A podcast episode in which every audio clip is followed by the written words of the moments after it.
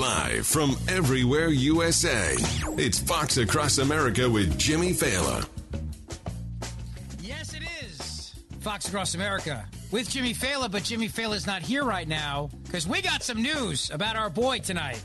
Or, hey, girls, he'd say. It's me, Rich Zeoli, with you from W P H D in Philadelphia, where you can hear Fox Across America with Jimmy Failla every Saturday. But, you know, tonight, it's a big, big night because Jimmy got the call from the bullpen, and he is filling in for Greg Gutfeld tonight. On Gutfeld, he's hosting the show tonight, baby. This is great news. We're excited for him, and Jimmy's going to check in with us around twelve thirty or so. Uh, but I'm fired up. So he texted me yesterday. He said, hey, I need you to jump in for me. And I said, absolutely, anything that will help Team Failla out, I'm on board. And then I'll do my own radio show in Philadelphia later today. So this is good. So it's great to be with you on a busy, busy afternoon. And I'll tell you, Pete Buttigieg yesterday dressing up, playing uh, his little cosplay construction worker outfit. I really thought that was cute, wasn't it? With the hat and the goggles and the little vest. It's like with my son. He's eight. And he plays Highwayman. I say, Patrick, put on your little your little outfit, like for Halloween or something. That's what Buttigieg looked like. It was so bad. So bad. And the condemnation of Biden's handling of this, what a mess. What an absolute mess. I mean, e- East Palestine, this train derailment has been the defining moment of the Biden administration since the last fiasco, since the uh, withdrawal of Afghanistan and the fiascos in between that. It's really bad. And you know what's else? What's too is the blame that's going around trying to blame former President Trump for this, which is just laughable.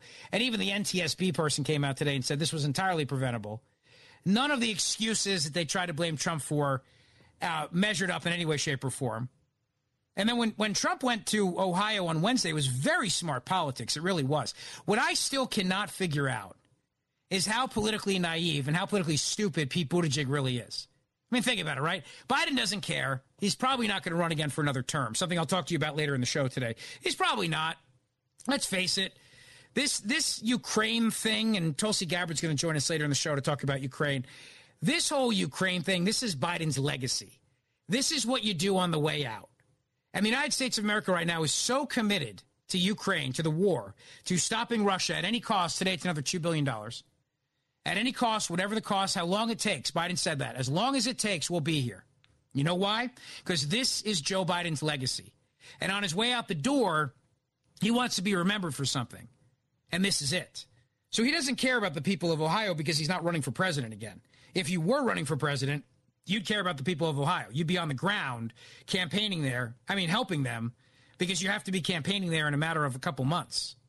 Ohio and Pennsylvania were both affected by this train rail derailment, this massive chemical fire, this environmental disaster. I broadcast out of Philadelphia, but Pittsburgh's not that far. And up there, people are very concerned. They're very worried about the water, the air, all of it, all the dead animals. There's been something like twenty-six thousand dead aquatic animals that they've found. twenty-six thousand. So when Trump goes there, who is running for president, and talks to the people there, he reassure, reassures them. And it's great politics. It really is. It's great optics. It's also the right thing to do because people deserve to be reassured. Yet the Biden administration has done nothing. FEMA just decides to go after Trump announces he's going, and they get there, and it's like, well, everything's fine. What are you people worried about? Stop it. Drink the water. I mean, I've got my Evian here, but you should drink up. Drink the tap water.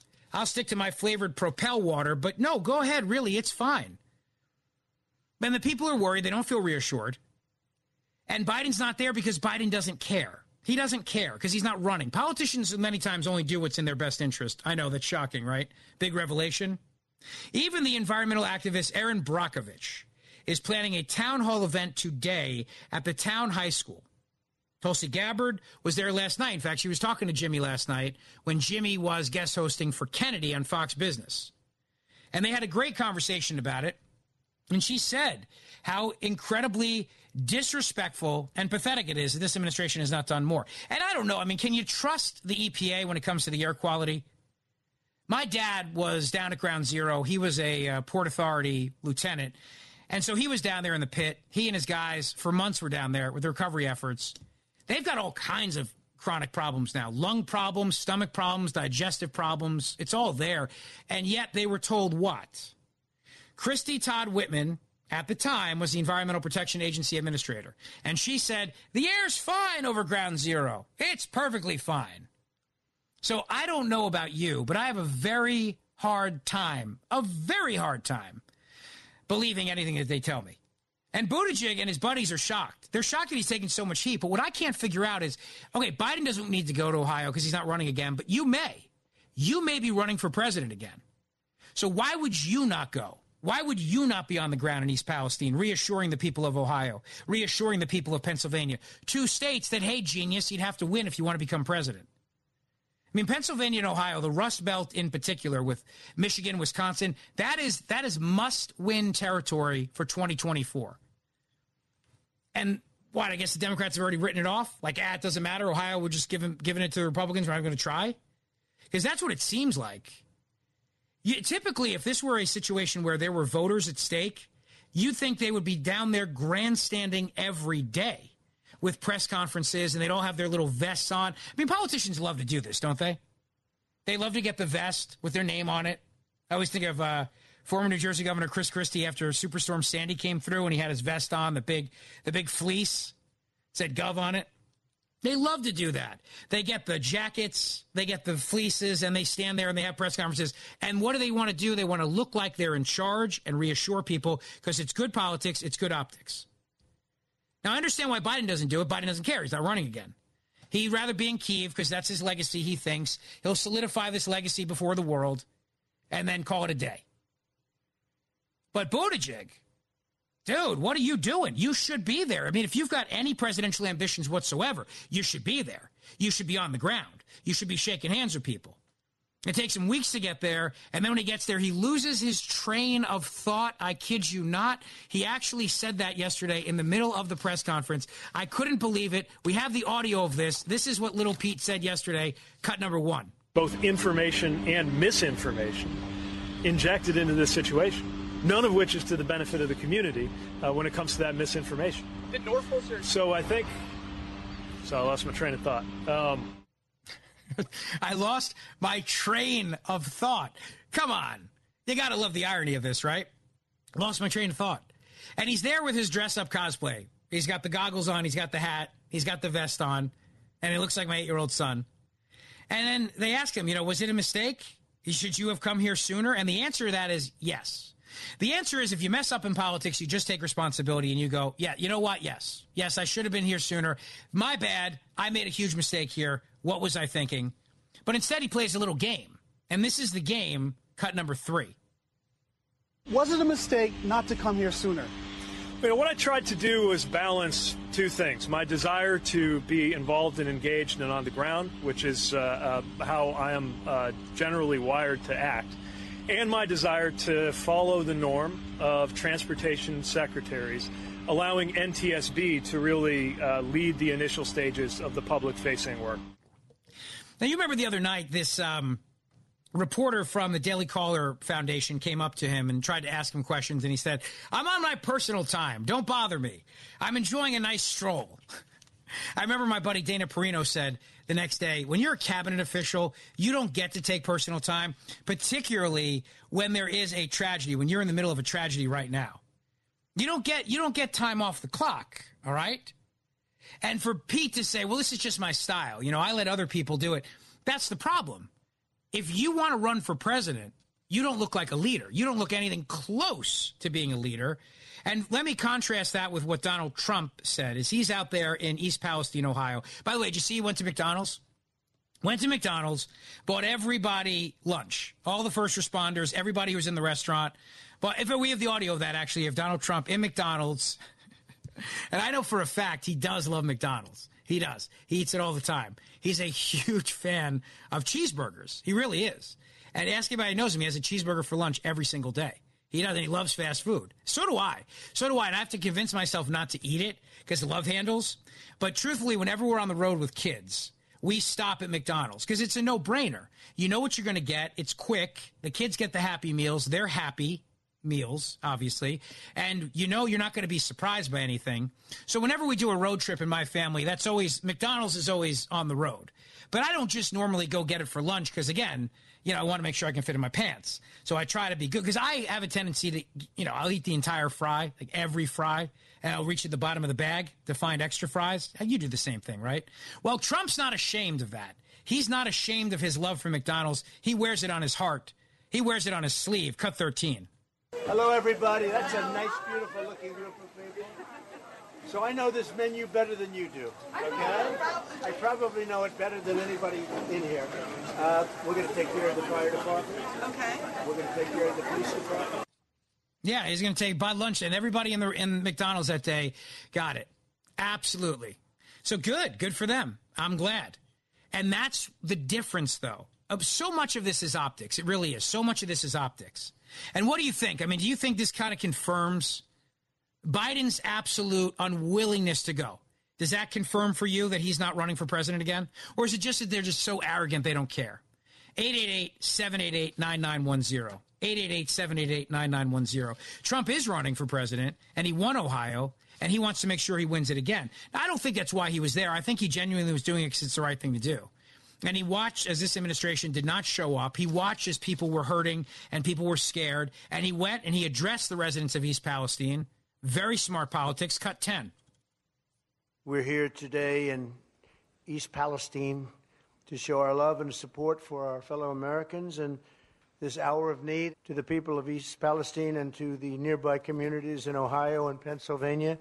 Uh, we have told you loud and clear, you are not forgotten. We stand with you, we pray for you, and we will stay with you in your fight to help answer and the accountability that you deserve. Smart. Just smart politics. You do it because it's the right thing to do, but you also do it because you see there's a huge opening here. Now, what I love is that some C N N reporters were actually justifying the lack of Democrat presence in East Palestine. Actually justifying this because, well, you know, they're a bunch of Trump voters anyway, so who cares? Cut eleven. This is sort of hardcore Trump country. If this was not a Trump plus twenty district, as you just said, I don't think you would be seeing him there. If this was anything that was, uh, you know, much closer electorally, he has been looking for opportunities to put himself in the news cycle. We- so is that just it now? We just write everything off. We just we just write these things off and we say we don't even bother. Democrats don't even bother anymore. They don't even bother to try. Right? They don't even bother to try. They just they just, they just give it up. These people used to be, many of them, Democrat voters. These are white working class people, many of them, and they used to be Democrat voters. But then the Democrats turned their back on the working class, the working man, the working woman, and became the party of coastal elites. James Carville has said that before, too. He said the biggest problem right now with the Democrats is they've become the party of the faculty lounge and the coastal elites in New York and California. They abandoned the working man. They got on board with globalist trade treaties, and they saw their factories close up. They saw opioid epidemics. They saw coal, the war on coal, and towns around there shut down, and those voters switched to Trump in twenty sixteen. And because the Democrats don't learn their lesson, they're not even trying to get them back at this point. They've literally just written them off. It's political malpractice, if you ask me. It's also the wrong thing to do. eight eight eight, seven eight eight, nine nine one zero. This is Fox Across America with Jimmy Failla. It's me, Rich Zeoli, in for your radio buddy and mine. We're coming right back. Critics are calling it the funniest show on the radio. I'm funny how? I mean, funny like I'm a clown, I amuse you. This is Fox Across America with Jimmy Failla. I almost had it. All right, this one's for the fellas who want to tap the brakes on the aging process. How do you do that, Jimbo? We're talking about Nugenix Total T. Okay, every day that passes by is a day that you lose testosterone, which means less muscle, less energy, less get up and go in the bedroom. That doesn't sound any fun. But are you really ready to lose your shape, your muscle, maybe even in your energy? You don't have to. Okay, you can slow it down with Nugenix Total T. Nugenix Total T, it'll boost free and total testosterone, and it'll help you get the old fire back at work, in the gym, in the bedroom. How about it? Nugenix Total T Testosterone Booster has Testofen, which will boost your testosterone. You know, the man hormone. How about more of that? You can try Nugenix Total T before you buy. There's nothing to lose, everything to gain. Now, get a complimentary bottle of Nugenix Total T when you text two three one, two three one and enter the keyword Jimmy. Text now. You'll get a bottle of Nugenix Thermo X, the newest and most powerful fat incinerator ever, with key ingredients to help you lose fat fast and get lean fast. It is absolutely free. Your complimentary sample available to you if you text two three one, two three one and enter keyword Jimmy. It's two three one, two three one and you enter the keyword Jimmy. Texting enrolls you into recurring automated text messages. Consent not required to purchase. Message and data rates may apply.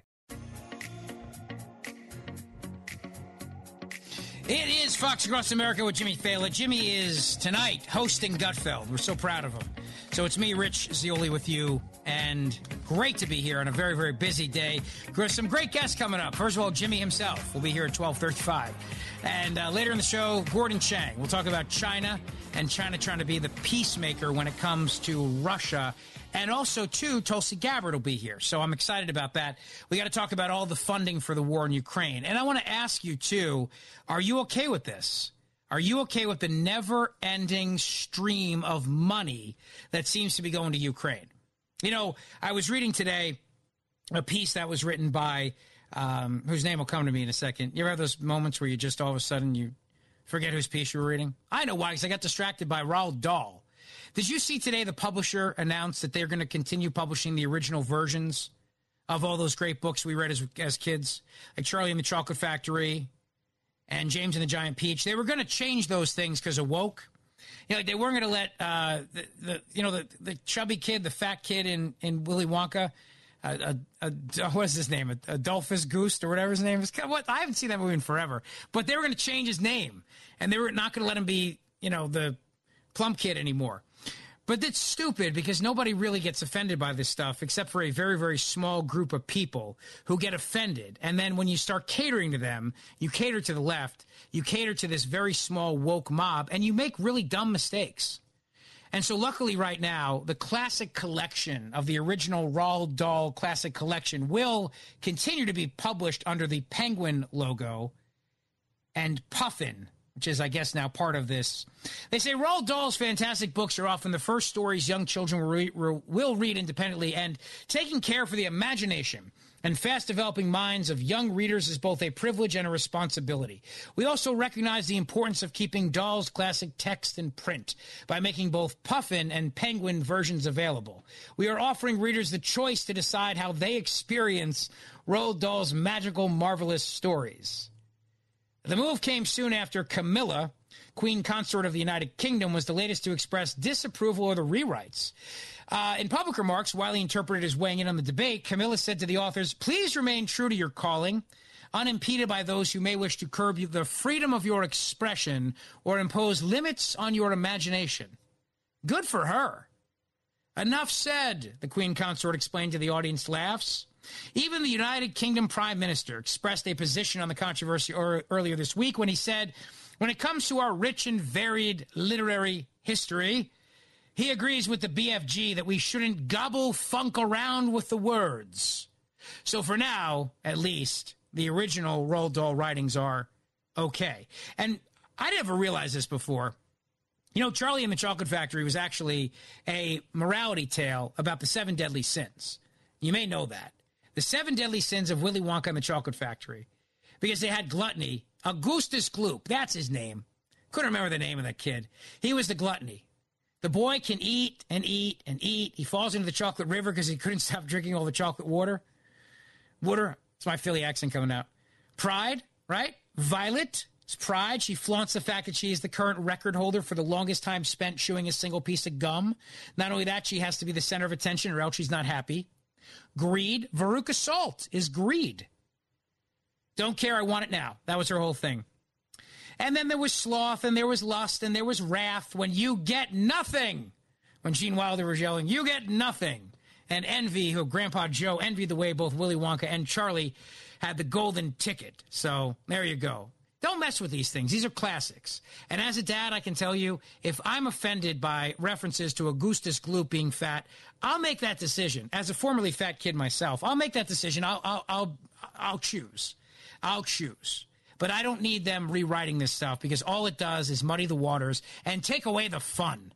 So even when the when the Queen Consort speaks out, you know they've made a mistake. This is Fox Across America with Jimmy Failla. It's me, Rich Zeoli, in f- with you for Jimmy. Jimmy's going to join us in a moment as he gets ready to host Gutfeld. We're coming right back.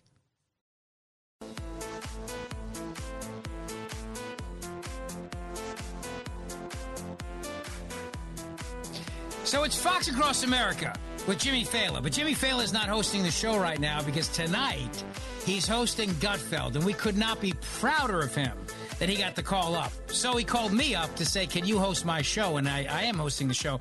Now, normally as the host of the show, you decide who the guests are going to be. But however, one guest, I had no choice, and that's Jimmy Failla. So welcome to the show. Welcome to your show, Jimmy Failla. It's like welcome to your life. Yeah, holy hell. Uh, first of all, thanks for having me. It's, a, it's, an it's, honor. My, it's my honor to have you uh, on listen, your show. I have been trying to get booked on this show for years. They don't return my calls. They're like, no, we don't have any availability that day. Uh, but yeah, this is only... a big get for Fox Across America, everybody. We got we got Jimmy Failla here. You leave my weight out of this.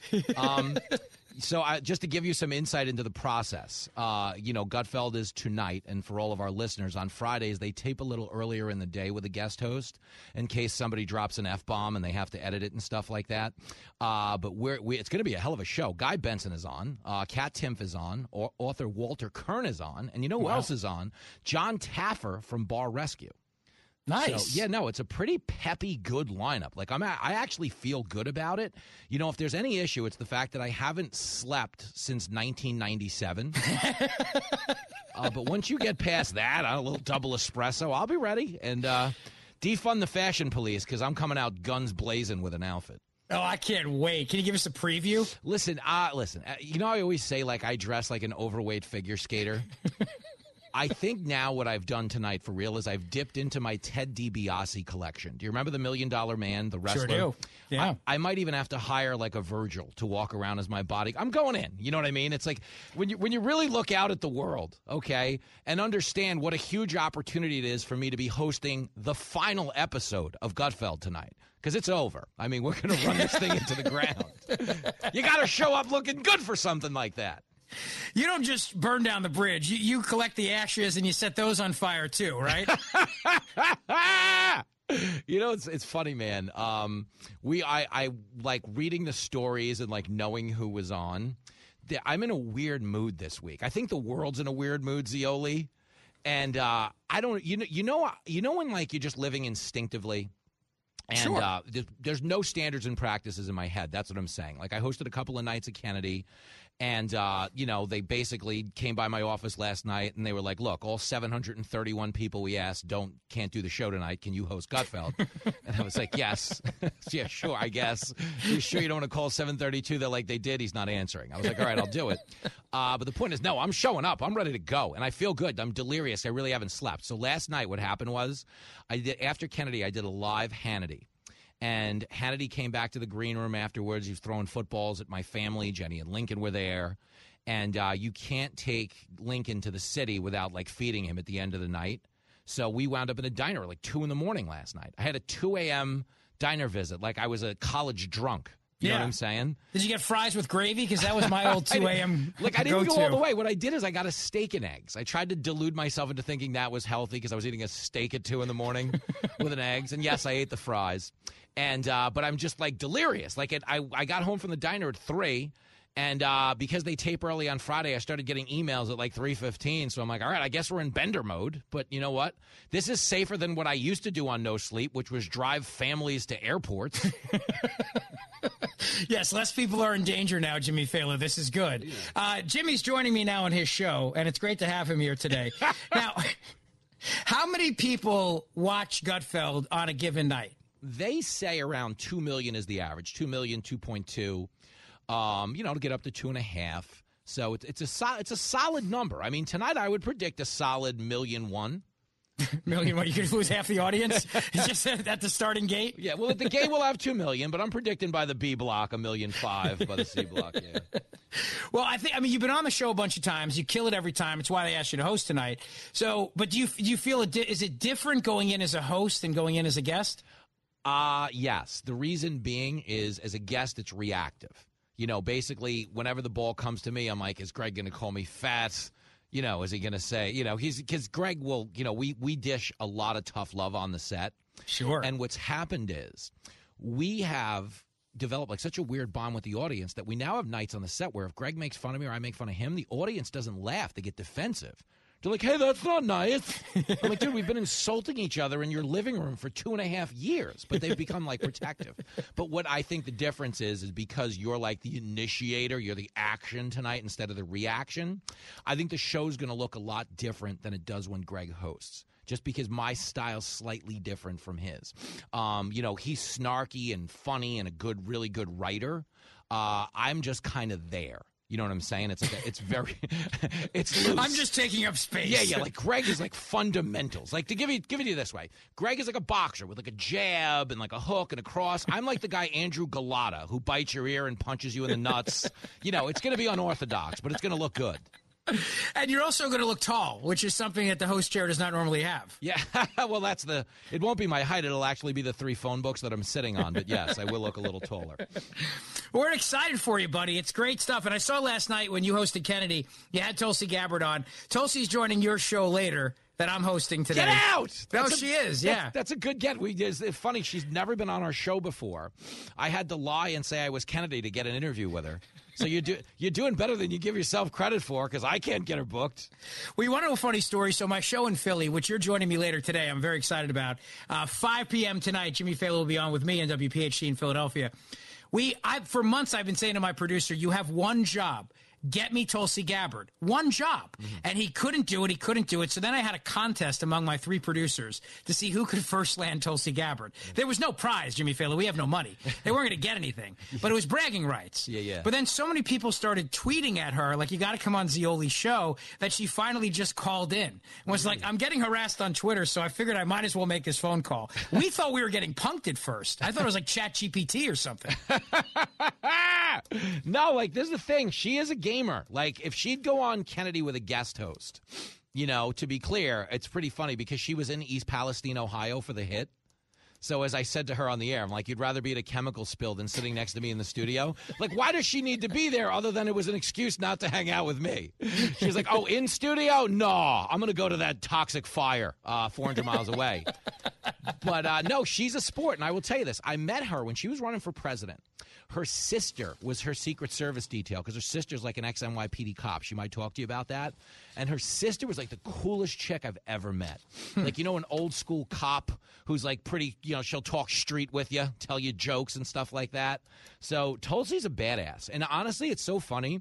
But if the Democratic Party was smart, they would have actually nominated her like a, a you know a semester ago or made her the V P because she was so formidable in the last election because she wasn't like a big war, big government Democrat, but she was a Democrat and she was cool and she gave them, you know, a connection to like strong women instead of putting up, you know, all of these redundant idiots like Kamala and K G P who they're trying to convince you are strong women, but these are stupid people. I mean, I, mm-hmm. you know, I wish them no ill will, but they could have actually led with a strong woman. Like the Democrat thing, as you know, is they give you a wildly unqualified person, and then when they suck at their job, they tell you that you only think they suck because of, you know, their background, their gender. I'm like, right. no, no, no. I don't think Pete Buttigieg sucks at, you know, his job because he's gay. I think he sucks at his job because the trains are on fire. And they're flying into the woods.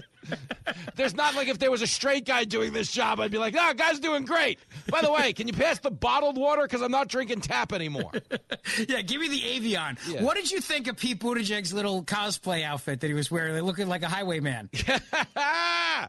Well, they said they were coming out with alternative Legos. I didn't know that it meant like cabinet members, but he, yeah.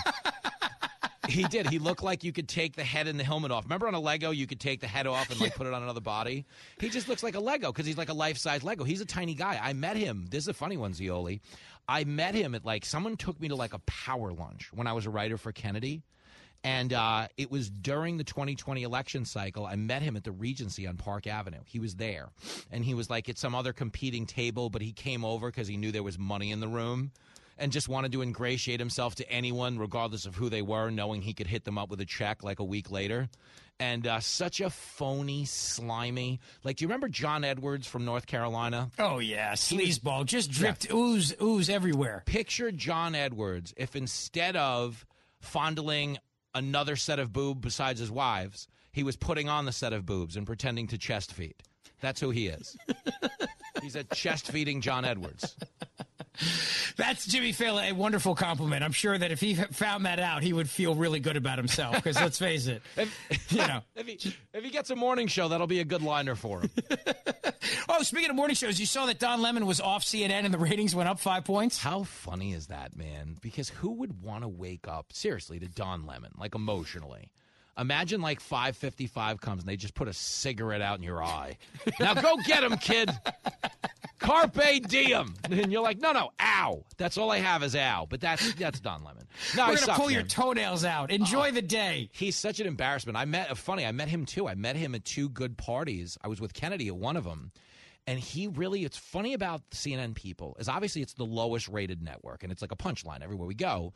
But they have the highest level of like pompous arrogance. Like in a room, him and Brian Stelter really thought it was like, you know, Hall of Fame weekend. And they were at the DiMaggio Mickey Mantle table. You know, like they were the belle of the ball. Like right. they, it was like it was really weird. I'm like, I'm like, dude, there were more people in this party than there are watching your primetime audience.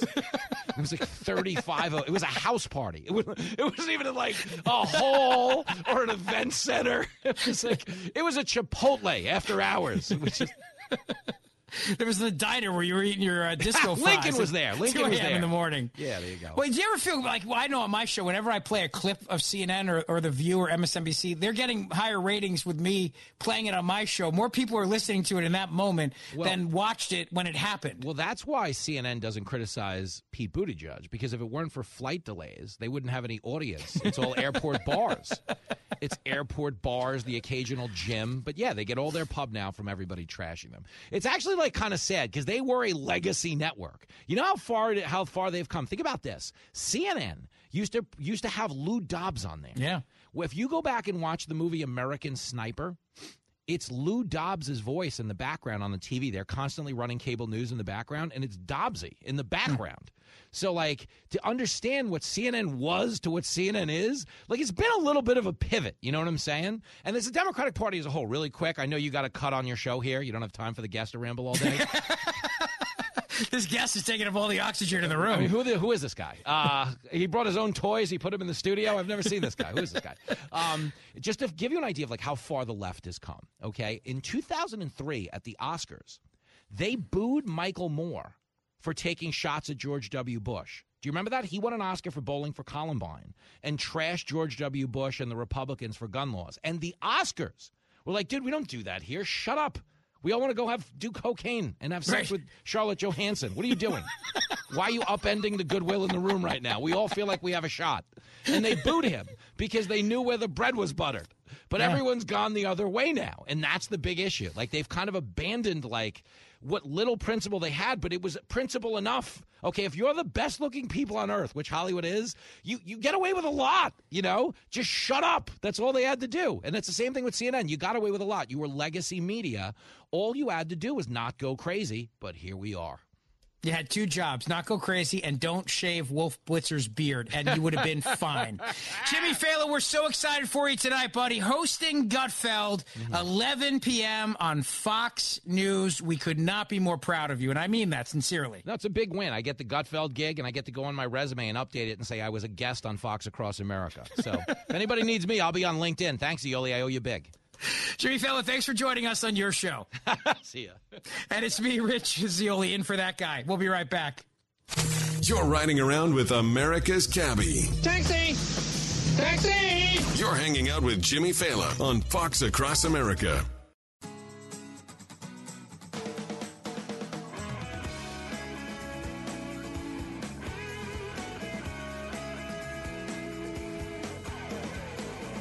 It's Fox Across America. You just heard Jimmy stop by. He's hosting Gutfeld tonight. We're excited. Guy Benson's going to be on the panel, too. So it's going to be a great show tonight, so we're excited about that. Just kind of putting a bow on this. We're going to talk to Gordon Chang at uh, one oh five today here in Fox Across America. I'm excited to talk to him about China. China trying to play the peacemaker now with the Ukraine war, but they're also going to be supplying Russia with potentially lethal aid. So I'm going to talk to him about that as well because, you know, this this notion of China calling for a peace deal, it doesn't seem to make any sense. And I don't I don't buy it. And I think there's something else to this. And nobody knows China better than Gordon Chang. So I'm excited to have that conversation with him. But, you know, just kind of wrapping up the whole thing about East Palestine and what the people there are going through. I think it's really important to remember something, and that is that the, the handling of this by the administration, the optics are so terrible. Like, for example, if you're a press secretary, you have one job, literally one job. That's it. Your job is to talk to the press. That's it. That's it. That's all you have to do. You're the press secretary. You talk to the press. That's it. And in this case now, Pete Buttigieg's press secretary, Kerry Arndt, refused to answer questions on camera, okay? She, it was like she was acting like, what is this device that you have here? I've never seen this before. Take a listen to this, cut number four. Will you apologize to the residents of this city for for the, the, the slow response, to the government's slow response? Do you have any apology? I'm this press person, I can help you. Sure, sure, sure, sure. So can, camera, can, can we ask why it took him almost three weeks to get here? I, I'm sorry, I don't want to do this on camera. What was his personal time off while there was a tragedy happening talk here? To you guys off and can camera. we also, well, if you're the press secretary of the Secretary of the Department of Transportation, don't you think you should be able to ask questions from the American public that Absolutely. you serve? Absolutely, I would like to do it without the camera on. Please. Can I ask why? I think that is a little bit aggressive. That's why. And why is it aggressive? Why is it aggressive? What? First of all, the camera, what is this this magical satanic device you have in your hands that the press secretary has never seen before? What is it, eighteen twelve? Or is it like the talkies back in nineteen oh six? She doesn't know what that is. It's a camera. It's twenty twenty-three. The press uses cameras. And the press secretary, who has one job, which is to talk to the press corps, yes, on camera, wants the camera turned off. They're just amazing. It's like, put down your pens. Pens scare me. They frighten me. And those weird tape recorder things you have, turn them off too. I don't know, the buzzing, the whirring. I can't take it. It's very strange, but this is the point of this administration. The optics continue to look terrible for them over and over and over again. And you think about the poor people out there in East Palestine and how they're suffering. And of course they're suffering. I would be too. They they they did this whole little bit about drinking the water. They had a um, a water tasting contest. And it was it didn't go over very, very well. And Governor Mike DeWine continues to tell everybody that the water's fine out there. I'm just telling you, if it's me, I'm absolutely going to Costco and I'm buying bottled water. There's no question about it. But Governor Mike DeWine of Ohio went on Cavuto, and he talked about drinking the tap water, cut seventeen. Look, if people don't want to drink it, that's that's fine. That's that's up to them. Right. But, uh, you know, the experts told us, first of all, that they, you know, because of the, where the wells are located, they didn't think that they would be contaminated, but uh, we wanted to test them first. And so we tested them. Everything came back clear. We're going to test them once a week. We're going to continue to tell people what the results are. Well, I don't know. You want to drink the tap water, the well water out there? Probably not, right? And that's because of a huge distrust in the officials who tell us what is science and what isn't. And there's a lot on that. But let's talk China, shall we? China coming up with Gordon Chang. It's Fox Across America. It's me, Rich Zeoli, in for Jimmy. Coming right back. Live from everywhere U S A, it's Fox Across America with Jimmy Failla. It is Fox Across America. Jimmy's off today. Not really off. I shouldn't say that. He's not hosting his show today because he's hosting Gutfeld tonight, and we are so excited for him. It's me, Rich Zeoli from W P H D in Philadelphia, Jimmy's buddy, and great to be with you this afternoon on a beautiful Friday afternoon, at least where I'm broadcasting out of Philadelphia today. And we're excited. Tonight, eleven p.m., Gutfeld, so make sure you tune in to Jimmy's big night guest hosting for Greg. It'll be fun. It'll be fantastic. Uh, guys, is Gordon Chang there? Do we have Gordon? I think, yes, we do. Wonderful. I'm very excited to welcome to the program today a man who uh, unquestionably knows the situation in China better than anybody. He is the author of The Coming Collapse of China. You can check him out on Twitter, at Gordon G. Chang. Gordon Chang. And it's so great to have him here. Gordon Chang, welcome to the show. Well, thank you so much, Rich. I really appreciate it. Absolutely. It's so great to talk to you. You know, uh, the latest news that just came out, it's breaking news, really, is that China now wants to be the peacemaker here in the war between Russia and Ukraine. They're calling for peace talks. I guess China now believes that they have a solution here. Um, give us your thoughts on that, please. Yes, the twelve-point peace plan that Beijing issued today was, you know, there's a lot of fanfare beforehand, and a lot of people had expectations.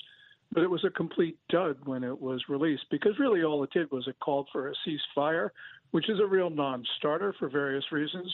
And it just showed that Beijing was not able to exert any sort of influence and to be an honest broker in what is the world's great tragedy. So I think this is essentially a failure of Chinese diplomacy right now. And uh, Beijing is going to basically, um, with all of this effort, is basically achieve nothing. And now we have reports, of course, that China may be providing lethal military aid to Russia. And so, Gordon, what do you think that would look like? And do you think that that's true, that they would do that? I think that it is true. Um, uh, Rich, they have been supplying lethal assistance from the beginning of the war. Um, but the most recent reports are extremely credible. Um, for instance, uh, Reuben Johnson of the Breaking Defense website points out, uh, reports that um, almost every day an Antonov A N one twenty-four, which is the world's largest cargo plane, takes off from central China in Zhengzhou, carrying ammunition and other high consumption rate items. And the planes turn off their transponders, which means that neither China nor Russia wants the world to know. And, and really what we have right now is uh, China backing the Russians to the hilt. We've seen other um, instances of lethal aid, including the provision of drones to Russia's Wagner Group, which is fighting in Ukraine. And the Biden administration knows what's going on, keeps on issuing warnings about Russia, about China about to provide aid, and clearly doesn't want to face the consequences of China doing exactly what Beijing, what uh, Washington is warning them not to do. You know, it's it, as I think about all this, it, it, it's clearly obvious right now that we're in a proxy war with China. We probably have been in one for a while now, Gordon, don't you think? Oh, well, for a very long time. What we have has had uh, various instances where China has been applying its unrestricted warfare doctrine against us. So, for instance, uh, fentanyl. Um, when China backs the fentanyl gangs, uh, and that's eighty thousand American lives each year lost to illegal Chinese fentanyl doses. But it's become much more clear that it's a proxy war with Ukraine because China actually green-lighted this invasion, I believe. If you go back to February fourth of last year, China and Russia issued their um, five thousand three hundred word statement um, where they declared their no limits partnership. It was only twenty days after that, Rich, that Russia invaded Ukraine. And since then, China has been um, providing financial, economic, diplomatic, propaganda support, and as we've just talked about, lethal assistance as well. And what's the ultimate goal here, Gordon Chang? What, what's China's big picture in, in doing this? That's a great question because it appears that what they are doing is undercutting China's position. Um, In, in general, I think that Xi Jinping, the Chinese ruler, and Vladimir Putin have very much common interests. They see the world in the same way, and they identify the same enemy, which is the United States. And so I think that Xi Jinping's initial calculus was that Russia would crush Ukraine. That would make, um, you know, put the United States on the back foot. Um, and that would show the world what Xi Jinping believes, and that is the United States is in terminal decline. And so um, there was going to be a propaganda benefits, which would be immeasurable for China, because China would then go to everybody else and say, well, you need to ditch your relations with the U S. You need to start obeying China. Um, and of course, China and Russia um, want to uh, bring down the existing international system, which, by the way, has been in place since sixteen forty-eight. So um, China saw benefits of destabilizing the world, and Russia was the best way to do it. Gordon Chang is with me. It's so great to have him here today, author of The Coming Collapse of China. Please follow him on Twitter at Gordon G. Chang. As I think about this right now, and I, I look to the future, there's a story today, Chinese fighter jet confronts U S. Navy plane with a C N N crew aboard. I'm sure you heard that story in, in the South China Sea uh, a very, very short time ago. They said the U S. Navy reconnaissance jet um, over the South China Sea, and then I, I guess it was a Chinese People's Liberation Army uh, pilot who came out and confronted them. It certainly seems like China keeps encroaching on the South China Sea more and more. And it, you know, we're sending troops to Taiwan now, I guess, to help prepare them for an invasion or train them to be able to prevent one.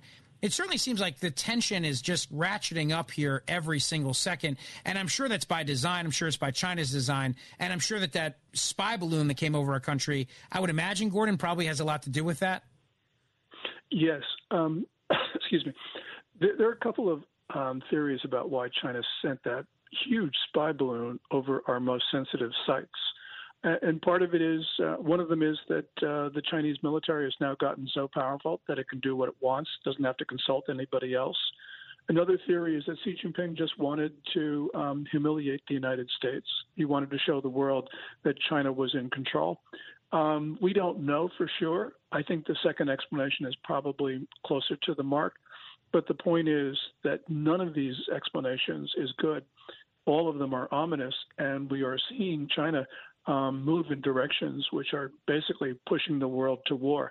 It's a dynamic that we see some parallels to nineteen thirties Europe, and we know what happened then. Does China want World War Three? I mean, what's their goal if that were to happen? I mean, what's like their big end game, the ten-year, fifty-year plan? Because I know that there's questions about their population, right, and whether or not China has the resources it needs for the world or for to be able to, to, to move forward, right? Yeah, I, I don't think China wants World War Three. Um, what they want to do, though, is they want to make gains, like taking Taiwan, and they think they can do that without war. Because Xi Jinping believes, and his favorite phrase is, the East is rising and the West is declining. And he also has believed that the United States is in terminal decline. So you put those two things together, and it means that Xi Jinping believes he can do things and get away with them. And this is very much the mentality that Adolf Hitler had. Um, you know, Hitler remilitarized the Rhineland. He absorbed Austria. He entered into the nineteen thirty-eight Munich Treaty and then violated it. And so he then thought he could invade Poland without um, consequence. But, you know, this is this is the mentality that Xi Jinping has right now. And the problem with Biden administration policy, and it's not just Biden, this is consistent with most American foreign policy going back fifty years, is that we believe that we can try to integrate China into the international system. We do that. We sort of ignore bad and provocative Chinese behavior, and that just encourages the worst elements in the Chinese political system. So we have a dynamic right now that is in very much um, parallel with what Britain and France were trying to do with the Third Reich. And that diplomacy failed, and American diplomacy right now is failing. The only difference, of course, is that we now have nuclear weapons. And I can say that it's unlikely that any conflict with China is going to stay conventional. So we got to be prepared for worst outcomes. I mean, worst outcomes. And and these uh, these drones now that China is going to be giving Russia, Russia to receive military drones from China as World War Three fears escalate. That's a story from the from uh, one of the newspapers I saw today. Uh, copycat drones as supplies are running low.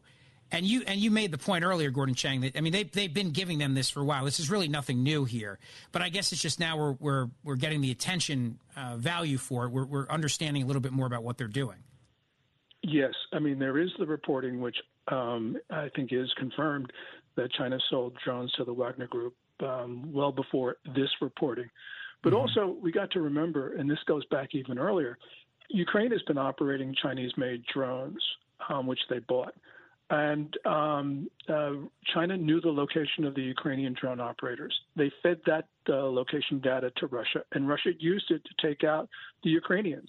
So that's lethal assistance as well. And that goes back to the first weeks of the war. So we have a China that has, com- that has consistently and continually supplied lethal um, uh, assistance to Russia. And we keep on warning the Chinese not to do it. They continue to do it. And so they think that our warnings are hollow. And to a certain extent, up to now, they're right. But at some point, the Biden administration is going to have to impose severe sanctions on China. And the last thing I want to ask you, Gordon, while I have you, and it's, I'm grateful to have you, what do you make of China buying up all this land in the United States of America? And I know it's it's been a concern. A number of governors have spoken out about it. There's been some efforts now to try to limit it happening. I mean, is this something we should be worried about? We should absolutely be worried about it, and more than worrying about it, we should prohibit it, and we should be taking away land that uh, Chinese parties have already bought. There are a lot of different motives, Rich. One of them is espionage, as we know from the purchase near Grand Forks Air Force Base and the purchase near Laughlin Air Force Base in Texas. We know that Chinese parties are using land in Oklahoma for illegal marijuana grows. In November, there was the gangland killing of four Chinese nationals on a plot of land. Um, there's been all sorts of funny stories, and there have been um, just stories we can't explain. Um, there are reports that, for instance, in Oklahoma, which is ground zero for Chinese purchases of land, um, that there are basically uh, Chinese gangs uh, basing human trafficking operations on agricultural land. And this seems credible because people in Oklahoma report that uh, the Chinese are building fences on their property to keep people in, not out. Mm. You know, a lot of people in Oklahoma have fences, keep people out. Chinese are using them to keep people in. And we know that they spy here in the United States of America. Right? We've had these police stations, these Chinese police substations that have been popping up too, right? Yes, and fortunately, the one in New York, the one that's gotten so much attention, appears to have been closed. But the story here for Americans is, why do we think the Chinese felt so bold that they could violate our sovereignty openly mm-hmm. by opening up a police station? And the answer is, we've got a number of presidents whose last names happen to be Obama, Trump, and Biden, who allowed uh, Chinese Ministry of State Security agents and Chinese um, um, consular officials to violate our sovereignty. And, and we probably could add uh, Bush, Clinton, and Bush to that list as well. But the point is, we Americans allowed this to occur, so the Chinese naturally thought that they could get away with even more. This is our country, Rich. We need to put a stop to this. Gordon Chang, The Coming Collapse of China. Check out that book. It's a great one. Follow him on Twitter at Gordon G. Chang. Thank you, my friend. Keep up the great work. Thank you so much, Rich. I really appreciate it. I really appreciate it, too. And we'll be right back. The show not afraid to call out both sides of the aisle. He's the other side's worst nightmare. This is Fox Across America with Jimmy Failla.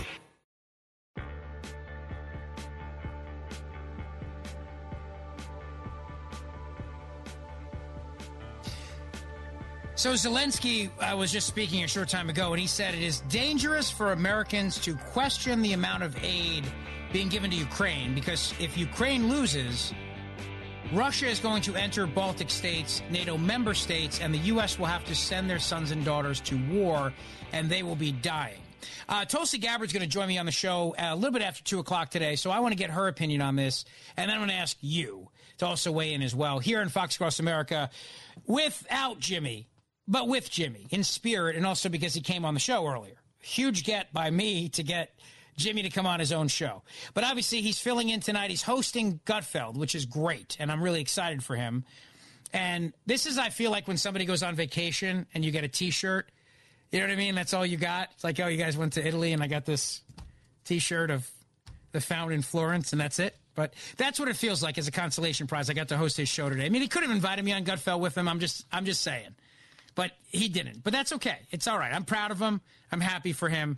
And I'm happy to be here with you. And when he texted me yesterday and he said, hey, listen, I need you to fill in for me today on my show because I'm filling in for Gutfeld. I said, great.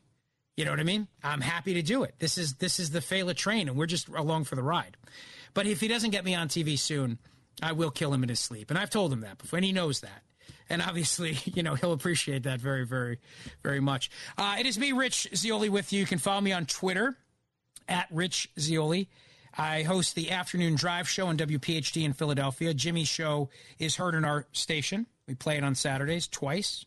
So please tune in today if you like, and I will give you all the analysis of all the breaking news in the afternoon. What I've always found, too, is that the news keeps breaking in the day. I used to do Morning Drive. And then I didn't want to do that anymore for two reasons. Number one, I missed reacting to breaking news. And number two, I missed sleep. So then I decided to go back to Afternoon Drive, where I was originally.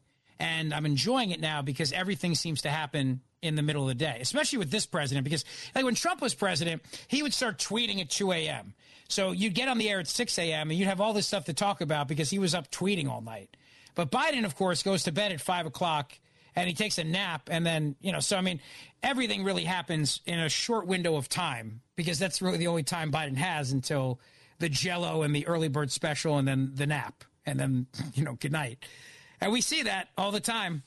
But I'll tell you, it's uh, always interesting to look at all the developments of the day as they come out and then the reaction to this. And then I think about it, too, when we talk about twenty twenty-four, which is right around the corner, twenty twenty-four. The issue of China, I think, is going to be front and center on everything. I really do. It's going to be front and center. And I think what Gordon Chang talked to us about is very prophetic in terms of what's next and what, how we have abdicated our responsibility to stand up to China. For example, most favored nation status. That's something Bill Clinton gave them a long time ago, and that was a huge mistake. Huge mistake. No question about it. And we continue to get bullied around by them. The intellectual property theft, COVID. I mean, look— I think you'd have to be crazy at this point to think COVID came from a wet market. I've been saying since January of twenty, no, I'm sorry, March of twenty twenty, this virus came from a lab. It didn't come from an undercooked bat burger with a side of penguin fries. This thing came from the laboratory.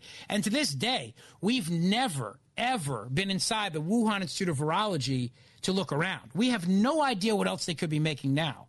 But I remember talking to Gordon Chang about this during COVID.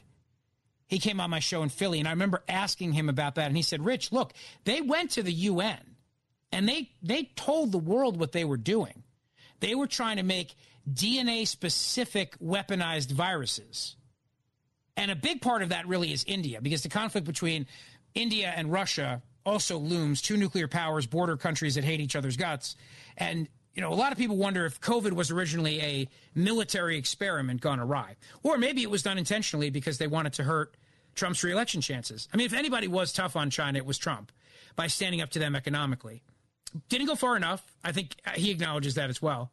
But certainly, if you could make an argument that China was trying to unleash a weaponized virus on the world because it would hurt the United States of America, you certainly would not be alone in your thinking of that. All right, it's Fox Across America. It's me, Rich Zeoli, in for Jimmy. We got a lot more to come. Tulsi Gabbard's coming up later. Don't go away.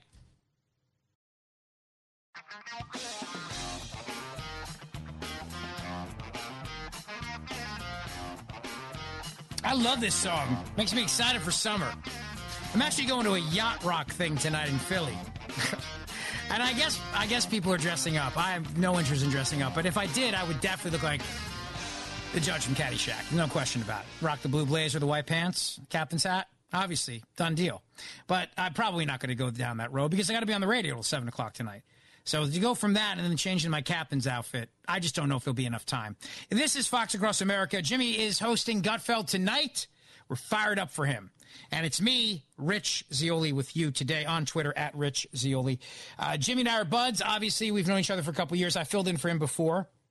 And so it's a real honor to be here with you today as we get ready for his big hosting night tonight, hosting for Gutfeld. So that's going to be great. I tell you, this is one of the funniest things I've ever heard. So this guy, Greg Price on Twitter, he's hysterical. He... He really helps by finding clips, audio clips of things. And I know I use him a lot on my show because he winds up just unearthing great audio for things. Well, he tweeted out something yesterday, and it was a clip of Karine Jean-Pierre. And Karine Jean-Pierre was going on about Elaine Chao, who was the head of the Department of Transportation. And her point was, she was the head of the Department of Transportation, and when she was there, these types of chemical spills happened all the time, and nobody was calling for her to be fired. That was that was what she said yesterday.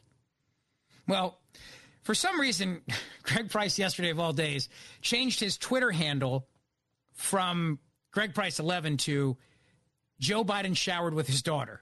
Okay, but what's, what's what even makes it funnier is the fact that this guy Andrew Bates forty-six on Twitter, who is the White House Deputy Press Secretary and Senior Communications Advisor for Strategic Response, tweeted that out. I mean, this is this is like, you know, they say you make mistakes on social media, and I've been told over the years many, many times, really think before you tweet, just be careful before you tweet. So he works in the White House press office. He tweets out this video of Karine Jean-Pierre defending Pete Buttigieg, and he puts in the caption, "There's been a lot of bad faith attacks on Secretary Buttigieg."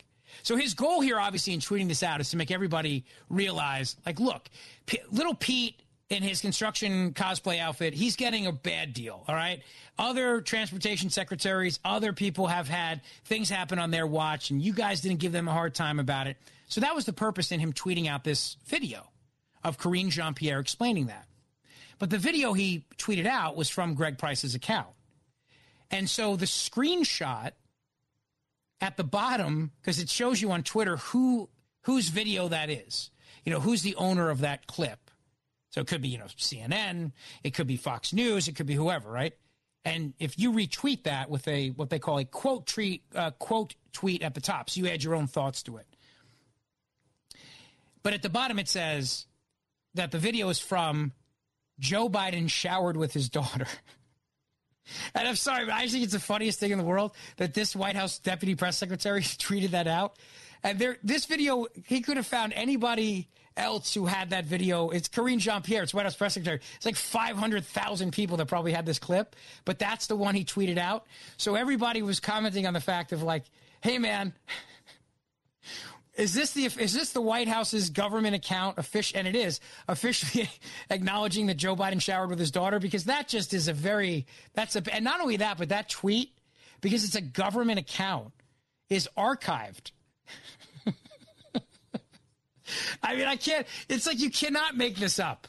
You know, if, if you, if you actually have a bad day and then you do something stupid on social media, at least you can maybe delete it or something like that. But so Greg Price did a solid and changed his name back, but for an entire day, people were screenshotting that and saying that the White House deputy press secretary and senior communications advisor for the president was tweeting out a video from a guy named Joe Biden showers with his daughter.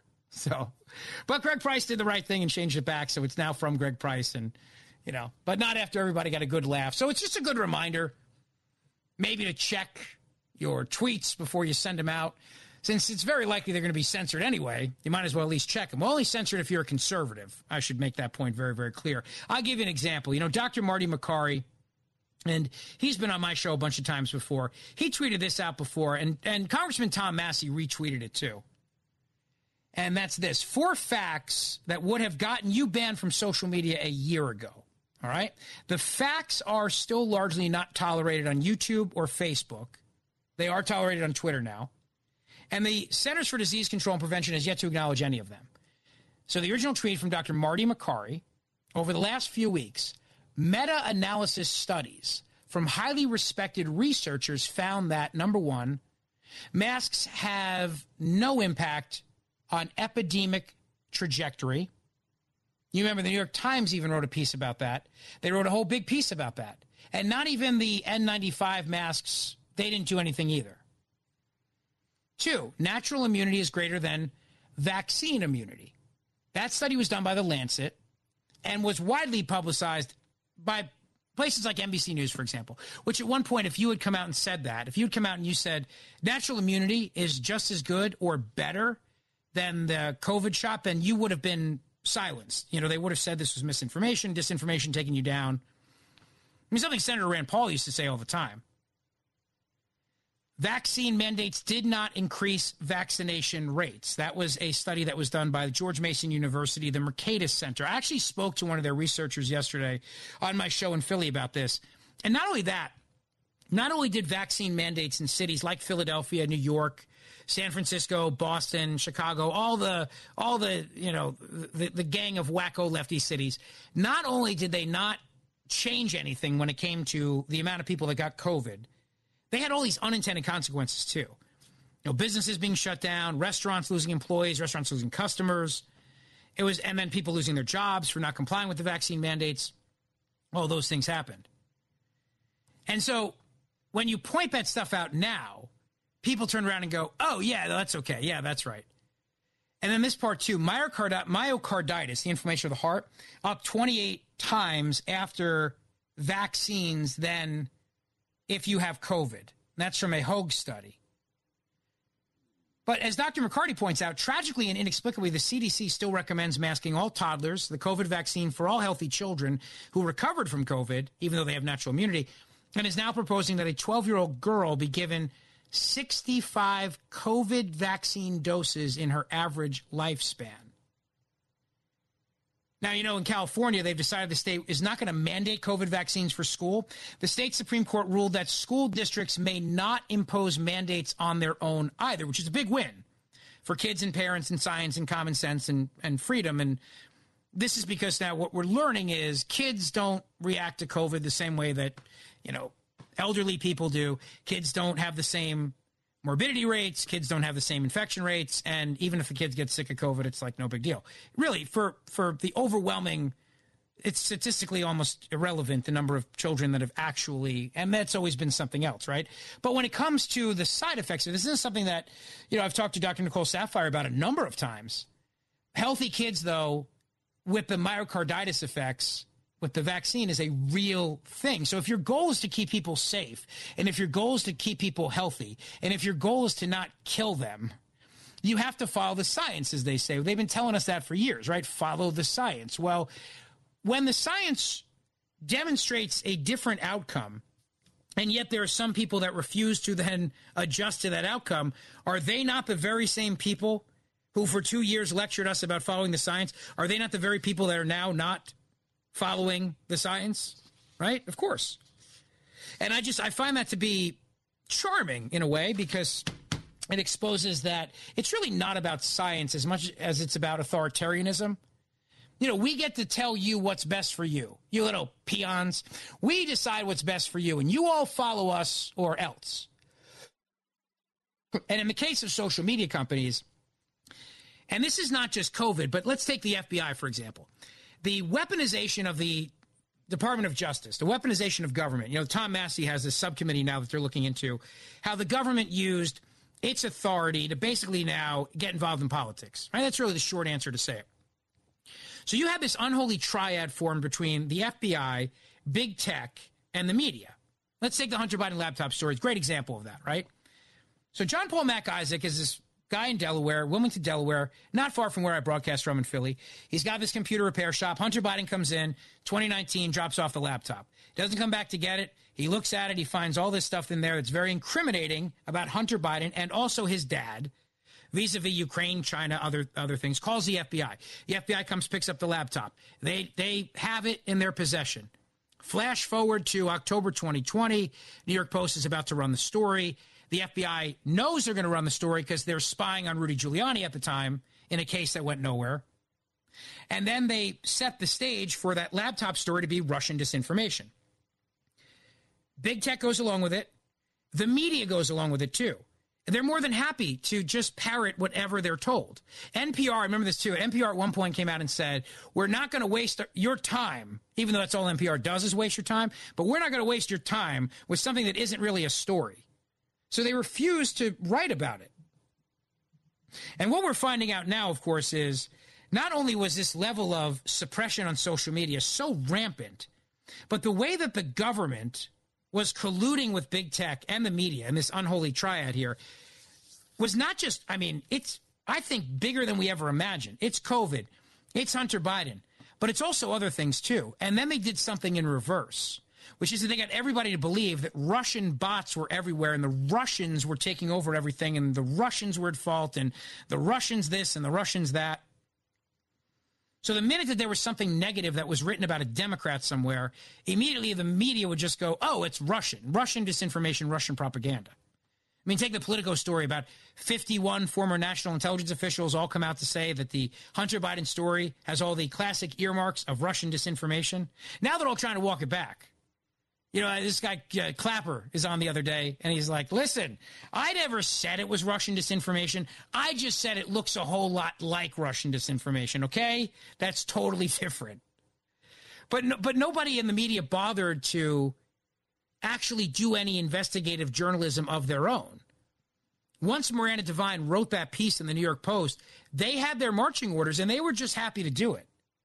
You know, and I think you see a lot of those parallels now with reporting on Russia, Ukraine. It's like if you come out and you question the massive amounts of funding for Ukraine, another two billion dollars that we announced today, if you question that, immediately you are the comparisons are drawn to pro-Russian propaganda. You know, you're rooting for Putin and you want Russia to win. But actually, do you not have legitimate questions around what the end game is here, what the big plan is, how far this goes? Are we there forever? Do we spend like fifty-two gajillion dollars if that's what it takes? I mean, these are all legitimate questions that people are asking. But the minute that those they're asked, it's just they do the same thing. They shut down the conversation and go, oh, you must be rooting for Putin. It's like, no, but I don't know if we have fifty-two gajillion dollars to use here. So I'd like to just understand how far this goes. It's a legitimate question. So there's a lot about this collusion between big tech, our government, and the media. And that's why, hey, talk radio like Fox Across America is so important. And it's me, Rich, in for Jimmy, and we got a lot more to come. Tulsi Gabbard's going to be here next hour. Your thoughts, too, on the funding for the war in Ukraine, where it goes. Don't go away. It's the show that never hits the books. I love the poorly educated. You're listening to Fox Across America with Jimmy Failla.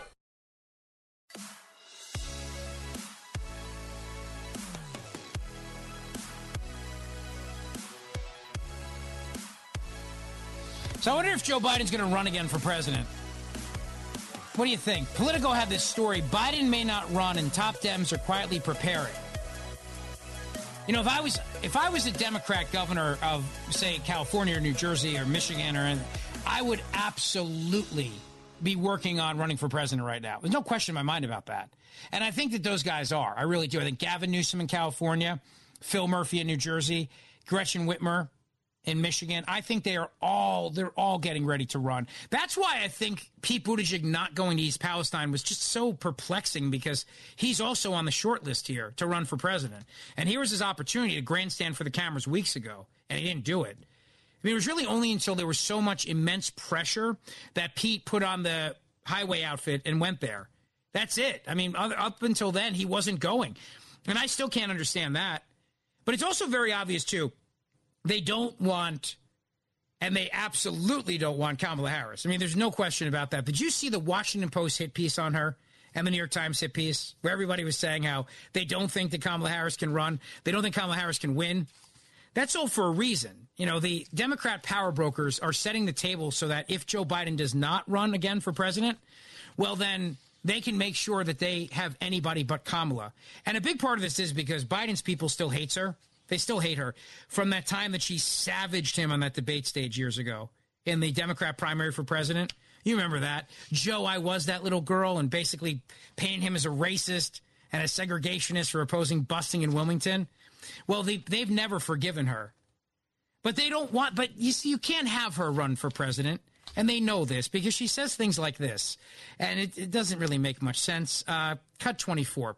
Every day, Joe Biden and I talk about and work together with our partners, like former leader Hoyer, current leader Hoyer, um, to lower the cost for the people of our nation, because you are a leader, for working families.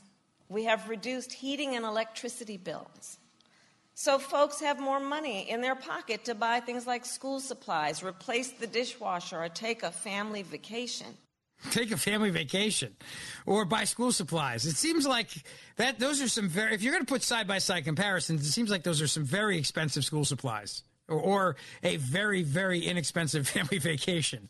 I don't know. How have they actually reduced heating and electricity bills for families? Have you felt that yourself? Because I haven't felt that. I have not felt that myself. In fact, in our home, what we deal with, like you, is inflation, soaring prices on everything. But, hey, we're very lucky. We're very fortunate. As the Babylon Bee put it, families struggling to get by during Biden's economy and inflation all sits around the table to pray and get very excited about the fact that we now have the most diverse cabinet in American history. So there, there you go, the most diverse administration. So the family that can't afford groceries is comforted by that fact, that they've checked all the boxes and they have all the diversity met in the administration. Okay, that must make you feel very good. But when it comes to twenty twenty-four, and looking back now on Pete Buttigieg's just disgraceful handling of this entire thing, he might have already knocked himself out of the running. He really did. He had his moment. He had his chance. And yesterday, him in the hat, the helmet, and the goggles and the vest looked very much like his Mike Dukakis tank moment. It really did. To me, anyway, it did. But I think after this, he's done.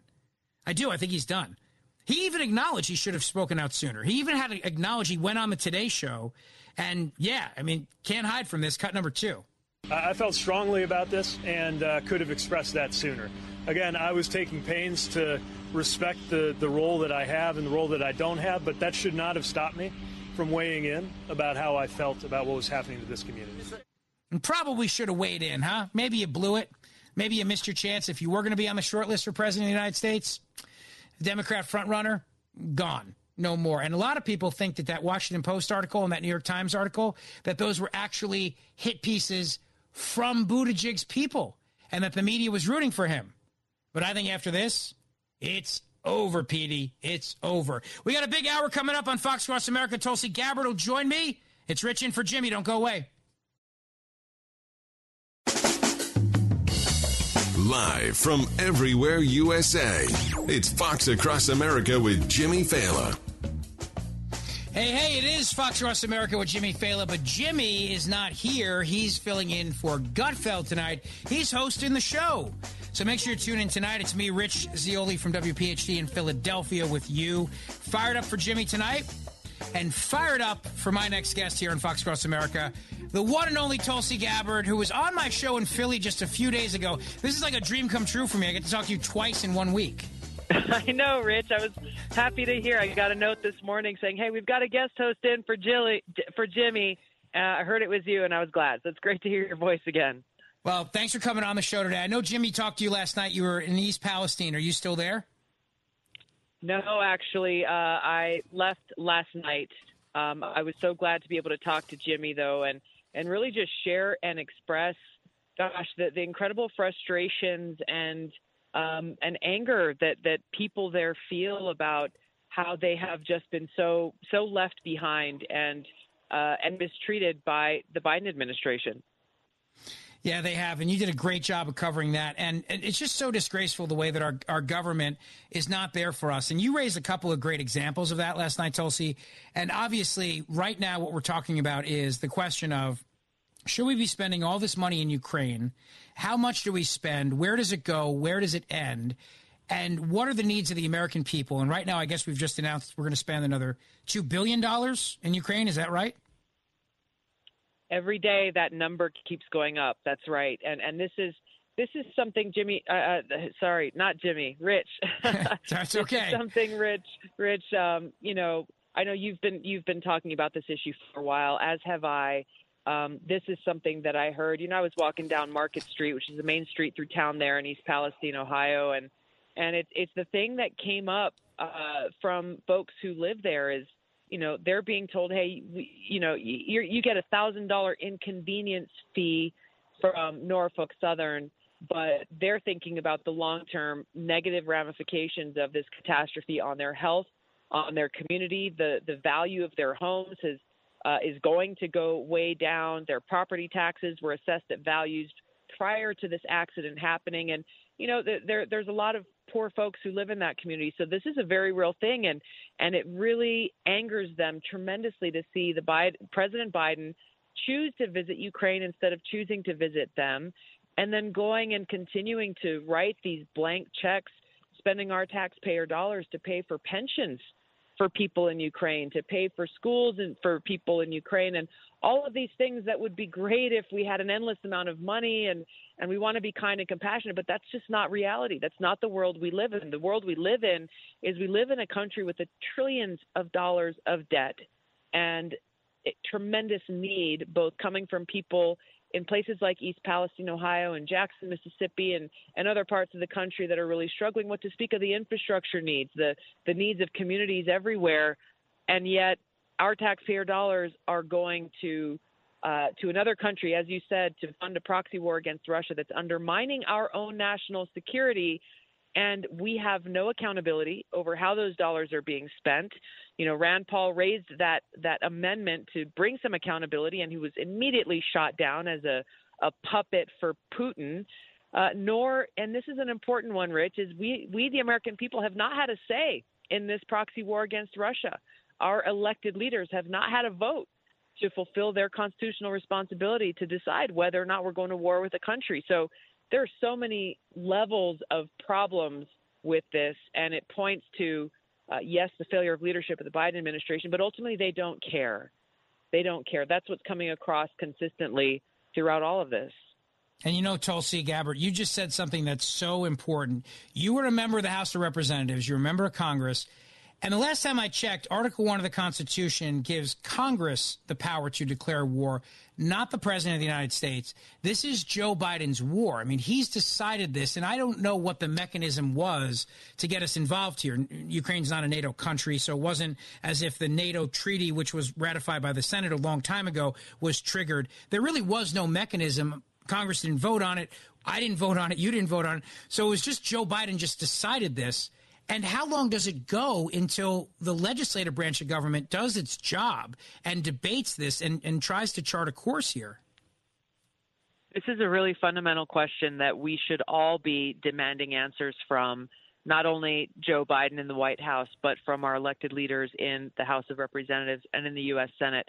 You know, when we go back and look at the statements that our founders made around why they – Uh, why they put those the, the war powers clause in the Constitution was specifically to protect us the American people in our country against one individual in the White House single-handedly taking us into war.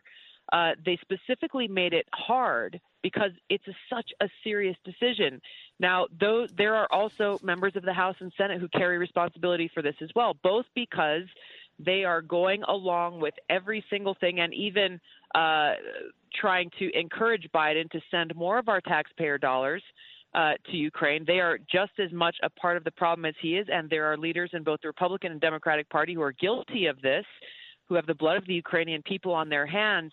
But also you ask, when are our elected representatives going to take a stand on this and fulfill their constitutional responsibility?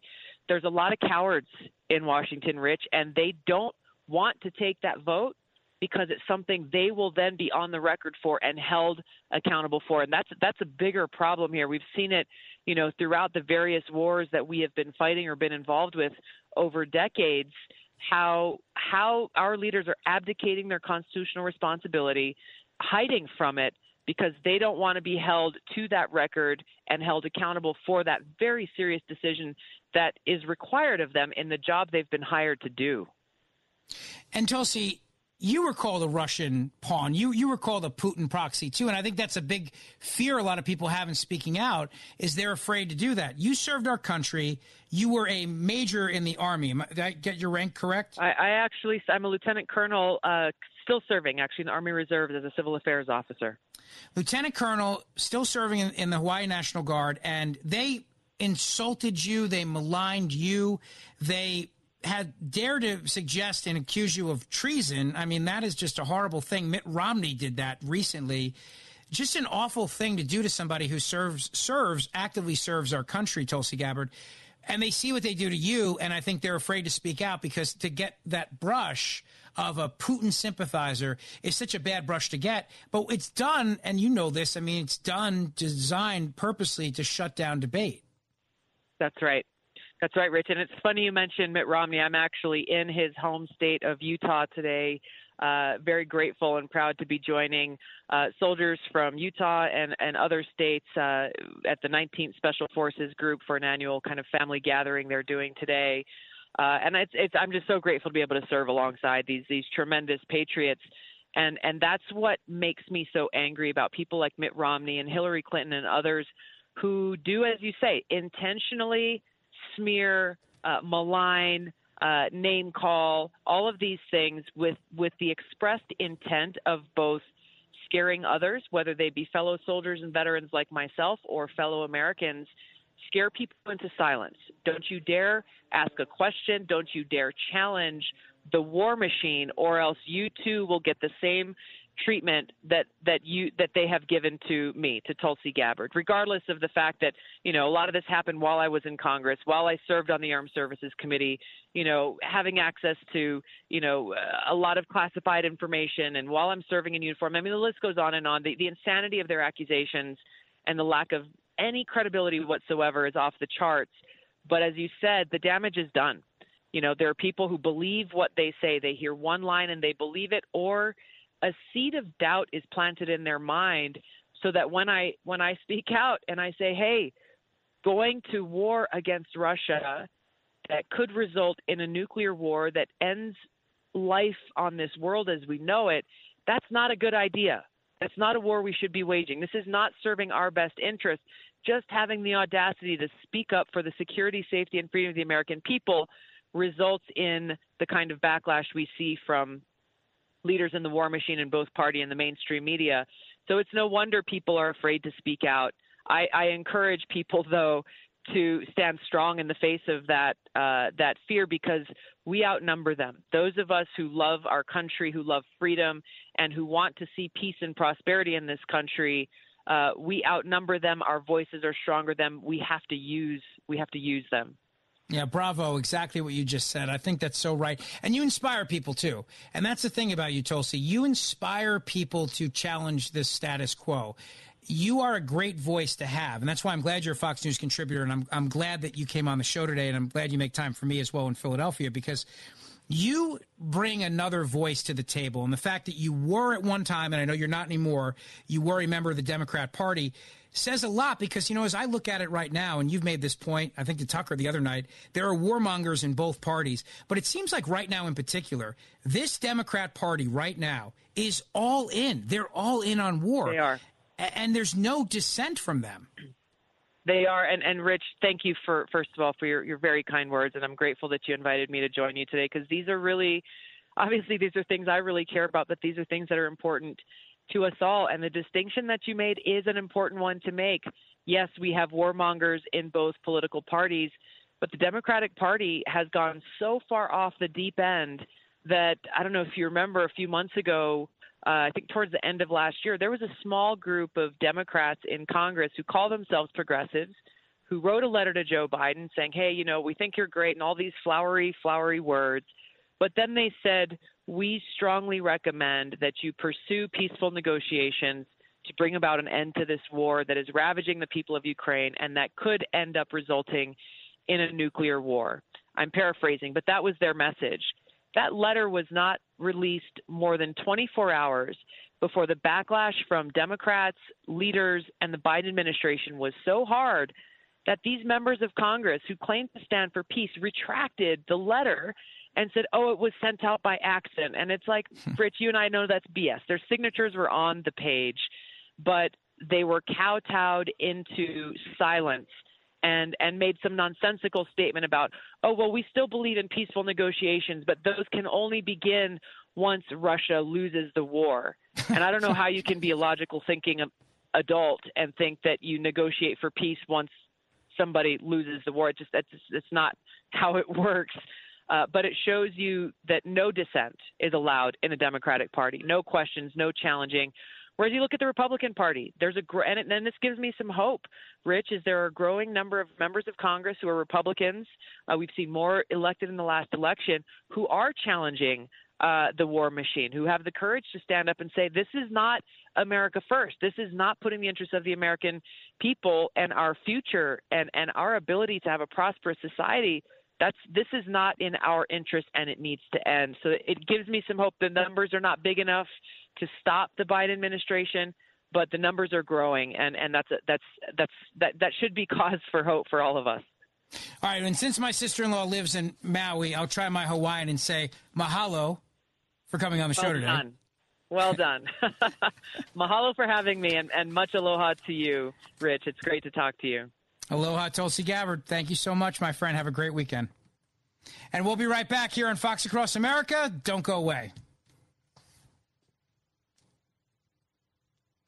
You're listening to the most addictive show on the radio. This is crack, rock cocaine. It isn't glamorous or cool or kid stuff. This is Fox Across America with Jimmy Failla.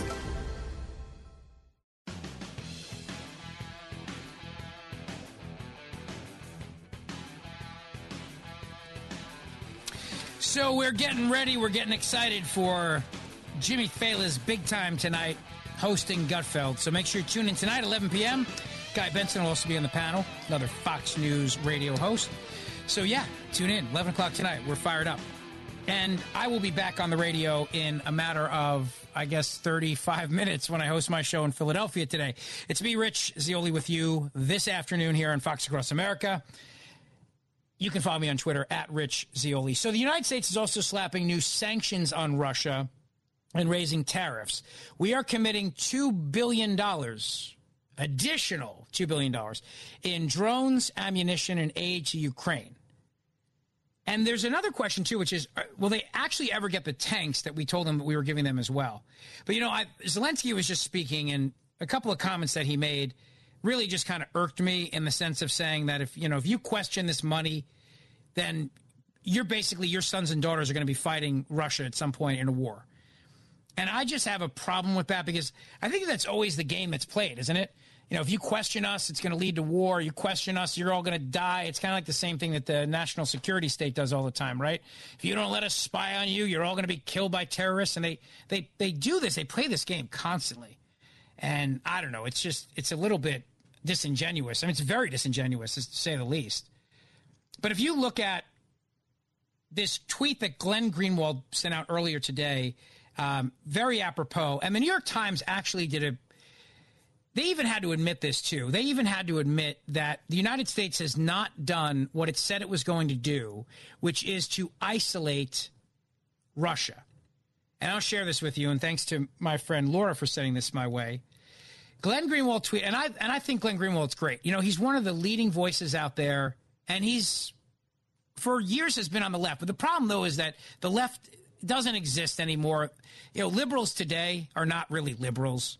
Their status is really what they are. They're authoritarian status. They're pro-big government. They're pro-war. They don't. They're not pro body autonomy. They're the ones coming out all the time, mandate, mandating shots and things like that. But he said today, from the start of the war in Ukraine, the U S media continuously claimed the international community is united behind the United States. That phrase always means, of course, Western Europe and whatever countries happen to side with the United States. But the New York Times today wrote a story. The West tried to isolate Russia. It didn't work. After Russia invaded Ukraine, the West formed what looked like an overwhelming global coalition.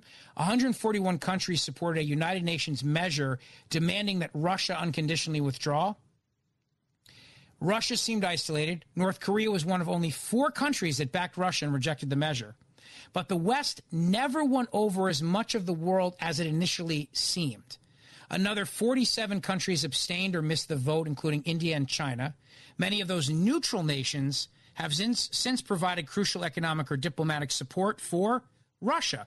And even some of the nations that initially agreed to denounce Russia now see the war as somebody else's problem and have since started moving towards a more neutral position. A year on, it's becoming clearer, they write, while the West core coalition remains remarkably solid, it never convinced the rest of the world to isolate Russia. Instead of cleaving in two, the world has fragmented. A vast middle sees Russia's invasion as primarily a European and American problem, rather than view it as an existential threat to the whole world. These countries are largely focused on protecting their own interests amid the economic and geopolitical upheaval caused by the invasion. The, the reality is that if, if you are looking at this from the perspective of thinking that we have done our job of isolating Russia and there's no retreat for them, that's just simply not the case. That's just not the case. And that's the problem, too, is because now with China coming to Russia's aid, Russia's taking advantage advantage of this in a number of different ways, including by getting money from a lot of those other countries. All right, we got a lot more to talk about here on Fox Across America. It's me, Rich, in for Jimmy. We're just getting warmed up. Don't go away.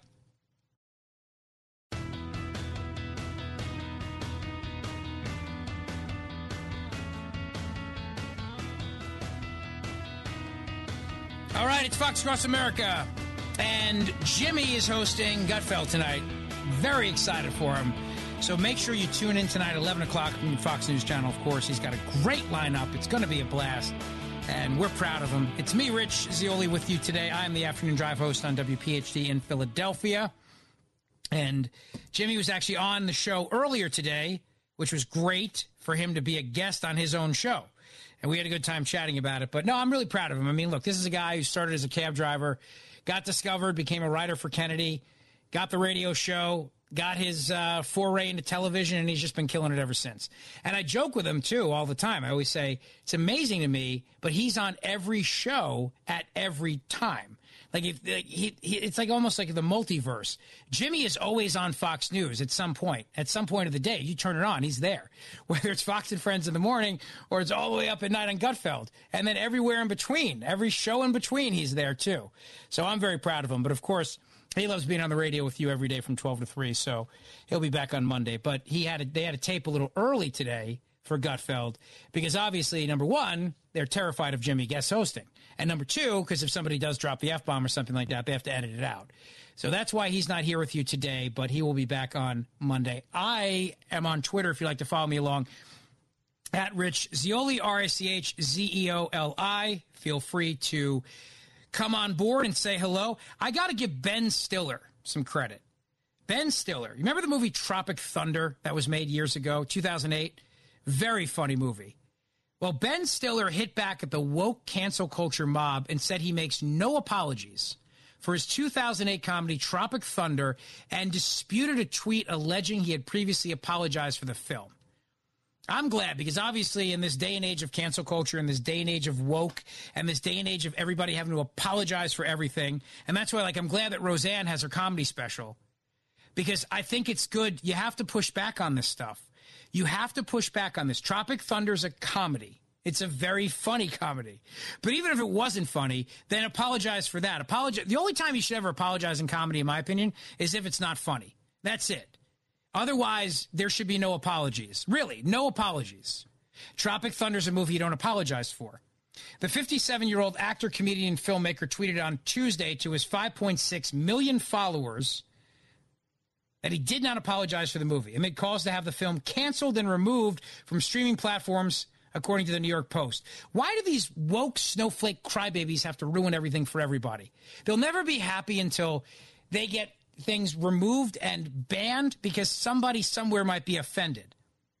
The person on Twitter said, Ben Stiller, please stop apologizing for doing this movie. It was and still is funny A F. You know what that means, right? Even funnier now with cancel culture the way it is. It's a movie. Y'all can just get over it. I was dying laughing when I first saw it back in the day, and so was everyone else.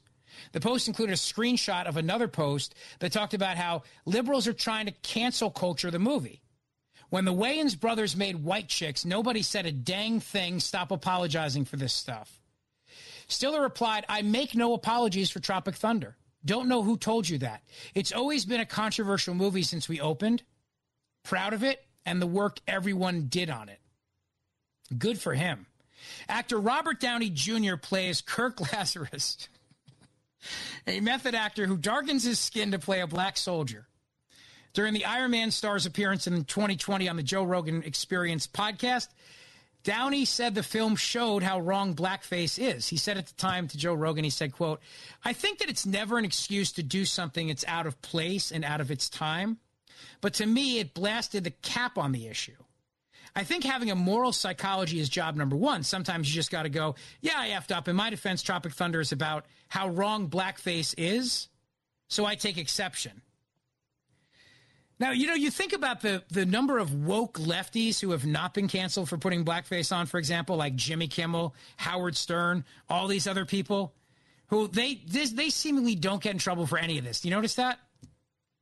But I'm glad Ben Stiller has said no, like no. And actually, it was boycotted ten years ago when it came out. So this is the little twist in this. In twenty eighteen, Stiller stood by Olympic gold medalist Shaun White after he dresses a disabled character in the film named Simple Jack for his Halloween costume. Actually, Tropic Thunder was boycotted ten years ago when it came out, and I apologize then. It was always meant to make fun of actors trying to do anything to win awards.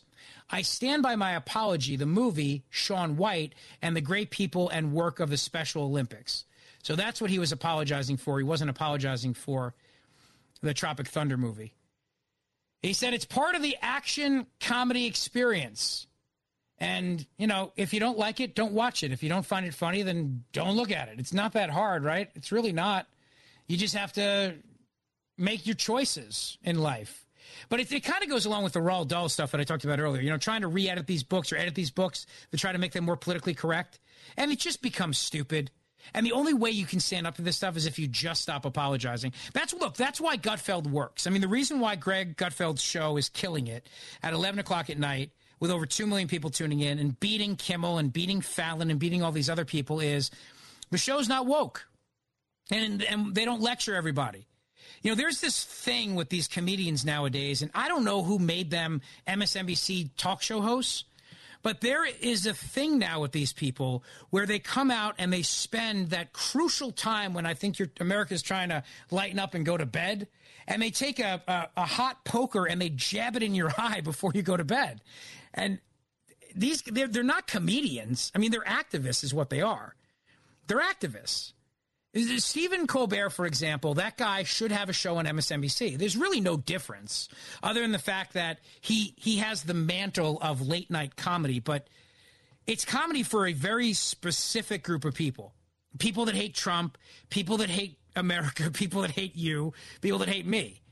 And unfortunately for them, since they're all in this game, They have to divide up that audience. And then so, I mean, Fox News got smart and said, Greg Gutfeld's funny. Let's put him on a show at eleven o'clock and get other funny people on with him, like Kat Timpf and Tyrus. And you know, we'll make a funny show, and then we'll give an option to people, because I had stopped watching those late night shows. And again, I wasn't boycotting them. I wasn't trying to get them canceled. When I don't like something, I just don't watch it. It's not that complicated. I just don't watch. But I gave up on those shows. They stopped entertaining me. They stopped being funny. They they felt like a lecture. They felt designed to advance a political, very lefty political agenda. I think that was obvious. And so I stopped watching, and I'm sure you probably stopped watching too. But you'll tune into Gutfeld. You'll do that because you want to laugh and you want to enjoy yourself and you want to have a good time. But they won't learn, though. That's the thing. They're not going to learn anytime soon, because for them, it's like the Don Lemon thing. For them, have, they think you're they're smarter than you, and they use that time to belittle and push an agenda, not to entertain you, because they don't think you deserve to be entertained. They really don't. They don't think you deserve to be entertained. I mean, think of how many jokes there there are to be made about Hunter Biden's artwork. Just that alone, just that alone should should make you laugh. Republican lawmakers are vowing to unmask Hunter Biden's anonymous art buyers. We will receive the evidence. You could have more fun with that. You could have more fun with Pete Buttigieg in his little cosplay outfit with his helmet and his glasses and his little vest, like looking like my eight-year-old son playing highway patrol man. But but they don't touch that stuff. I mean, they're afraid to touch that stuff. But now that the House Oversight Committee has vowed to reveal the identities of the mysterious buyers of Hunter Biden's art one day after the first son missed a deadline to provide the records about his overseas business interests. Biden's failure to meet the committee's Wednesday twelve p.m. deadline to produce financial documents and other records dating back to January two thousand nine mirrors his art dealer's refusal to provide the panel with the names of his clients. Now, let me ask you an honest question. I don't know if you're an art person, but would you pay a half a million dollars for some former crackhead to spit through a straw and have that art land on something and the paint land on something and then call that art? There are people that are artists and they work very hard, but they're not making their first go around a half a million dollars on what is at best just okay art, I guess. No, no, you're buying this because it's Hunter Biden, and you're buying this because you want access to something that Hunter Biden can offer you. Let's face it. Everything about exposing the Bidens that the House Oversight Committee is doing right now is all about finding this connection between Hunter and his dad, and Hunter and his uncle, and Ukraine and China and everything else. It's just like how when the Penn Biden Center opened at the University of Pennsylvania, shocking, I know, millions of dollars of donations started pouring in from China. The same thing happened in Delaware, too, when they had the Biden president, you know, senatorial records there, too. Same thing. People want access. In politics, access is everything. And Representative Jim Comer, the chairman of the committee, he raised a, a lot of concerns earlier this month about Hunter Biden and says that he wants to know who the, who the clients are that have purchased Biden's work. Need, need to understand that, because you got to find out if there's any quid pro quos. You know, somebody who would spend, say, half a million dollars in the art because maybe they would like a meeting with somebody. If the White House was not aware of these buyers, it would seem impossible for the administration to grant the buyers any favors based on the purchases, says the art gallery. All right. Well, then what's the problem then with complying with the committee's request to release the names of the art buyers? They've said they'll keep it controversial. Are these art buyers so embarrassed by buying Hunter Biden's crappy artwork? Is that really what it comes down to? It's like, you know, you all make that that impulse buy and you regret it and you go, oh, man, like I'm stuck with this now. But presumably it's a work of art that they're going to be displaying somewhere, their home, their office, somewhere. So, yeah, if they're embarrassed about having paid money for his crappy artwork, I could understand that. But as Representative Lisa McClain of Michigan told Fox News Digital, Hunter Biden's artwork isn't worthy of hanging on the walls of a foreclosed motel. So why would anyone buy it? The answer is simple: to curry favor with the corrupt son of the president. We need to know who purchased Hunter's so-called art. And the refusal to provide that information to Congress only adds fuel to the fire for our investigation. Yeah, you think? I think it's in, incumbent upon this committee to get to the bottom of all of Biden's deals. But One of the things that I noted in that noticed in that Politico article the other day that came out and said Joe Biden may not be running and Democrats are starting to gear up, something very telling was in there. And they said that one of the reasons may be the increased scrutiny of the investigations of Hunter Biden. See, I don't think it's an accident that all these classified documents were found when they were. I don't think these things are coincidences. I don't really believe in coincidences. I think that these documents were found because the federales who are investigating Hunter Biden in Wilmington, in Delaware, the special counsel, who's the I'm sorry, the United States attorney, I think they were looking for things. And that's where that's why they found these classified documents. Otherwise, it doesn't make sense. They're just sitting there not bothering anybody, and then someday they're discovered. But that article is very telling in the sense that if the Hunter Biden investigation heats up, it may be the reason why Joe Biden doesn't run for president, which then also makes sense why Joe Biden decided to be in Kyiv instead of Ohio, which is a must-win presidential state with Pennsylvania right on the border. Remember, he's Scranton Joe, lived in Scranton, P A till he was eight. So you would think, since this affected Pennsylvania too, he'd want to be right there, right in East Palestine, helping everybody. Nope. He doesn't run for re-election, so he decides that this is going to be about his legacy. What's the legacy? Stopping Russia's assault in Ukraine at any price, without any vote, without any end in sight. And if he announces he's not running for president, he gets to play uh, war chief the entire time. Think about it. He gets to do whatever he wants because apparently we're not going to rein him in, and his legacy can be this war. And I think that that's exactly how this is playing out right now. And the scary part is it's going to cost us a lot. It really is. It's going to cost us a lot. It's Fox Across America with Jimmy Failla. Jimmy's getting ready to host Gutfeld tonight, and we'll be right back. Tackling issues of the day in an easy way. He's all man. He's a big, strong-looking guy. You're listening to Fox Across America with Jimmy Failla.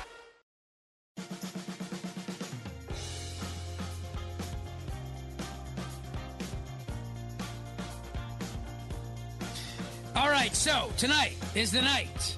Your buddy, your radio pal, Jimmy Failla, is hosting Gutfeld tonight, eleven p.m. Now, if you want to hear Jimmy later on my show, you can listen on the Odyssey app. I will be hosting three to seven p.m. today on W P H D in Philadelphia, where we carry Jimmy's show and Brian Kilmeade's show on the weekend as well. But uh, we're we're psyched. We're psyched for our, our, our pal, our buddy. And you know he's going to crush it tonight, of course. So tune in tonight, eleven o'clock. For Gutfeld. And, and thanks for hanging out with me this afternoon. We've had a lot, we covered a lot of ground, great guests, including Gordon Chang, Tulsi Gabbard, and yes, Jimmy Failla, a guest on his own radio show, which is, you know, that's how you know you've arrived, when you have certainly come to the place when you are guest host. I mean, you're a guest on your own radio show. I'm just I'm just saying, you know, that's how you know. Uh, before I depart with you this afternoon, there are a couple of other audio clips I wanted to play for you that I did not get a chance to get to. But uh, um, General Jack Keane, Senior, was, of course, he's on Fox and he's very outspoken. And, and I was hoping to talk to him today, but it's okay. Uh, Tulsi was great. I thought she was fantastic. His point about Biden playing right into Putin's hand today is something everybody needs to hear. And in case you missed it, this is cut number twenty. Putin, what he wants is a protracted war. He believes he can outlast the Ukrainians because he's got three to one in people, and he can outlast the political will and resolve of the United States and the Western coalition. That's kind of where he is. And when we say, like the president said, listen, I applaud the, him going to Ukraine. I applaud the speech he made, Reagan-esque-like, in Poland. But when he says, well, we're going to be there into the end, that's playing right into Putin's hand. He wants the end to be three or four years from now. The Ukrainians want it now. They want to take territory now. Why? Stop the bleeding. Stop the horror. End it and stop crippling their country economically. He also talked about where Russia is one year into the Ukraine invasion, because now we're looking at, obviously, the anniversary of all this. Uh, cut twenty-one. All of their conventional combined arms forces have either been defeated in battle or taken significant losses. Airborne infantry, naval infantry, their tank guards army, their artillery, which, you know, is centerpiece for what they do. And also, they've never been able to control the airspace, to have air superiority. That would be something the United States would achieve in two days. Now, this is something that it's a comment that echoes what Governor Ron DeSantis said the other day when he said, And, of course, they called him a Putin plant for saying this and a Russian sympathizer. But he said, everybody keeps talking about Russia as this great threat to NATO and Europe. And he said, I don't see it. And, you know, when you think about what General Jack Keane Senior is saying here, considering that Russia has not been able to accomplish all these things, as we sit here and talk about giving them two billion dollars more dollars and more ammunition and more everything, are they really this great threat? I mean, Zelensky's out there saying today, you know, if you don't back this, if you question the spending, your sons and daughters are going to be fighting this war. But is that really true? And that's a point that you need to debate. And this is to Tulsi's point earlier in the show. This is the debate we should be having right now. But nevertheless, if I were in East Palestine, I still would not drink the water. That's just me. That's me. I'm very skeptical of the experts, very skeptical of the science. Call me crazy. But again, I just I don't trust any of these people. I really don't. I do know, though, that Pete Buttigieg killed his political career by this little stunt, and that's over. Hey, thanks for letting me hang out with you this afternoon. I appreciate it. I'm on Twitter at Rich Zeoli. Jimmy's hosting Gutfeld tonight at eleven. Do not miss it. Enjoy your Friday. Catch me in Philly. I'm starting in three minutes. Thanks. Listen to the show ad-free on Fox News Podcast Plus, on Apple Podcast, Amazon Music with your Prime membership, or subscribe wherever you get your podcasts.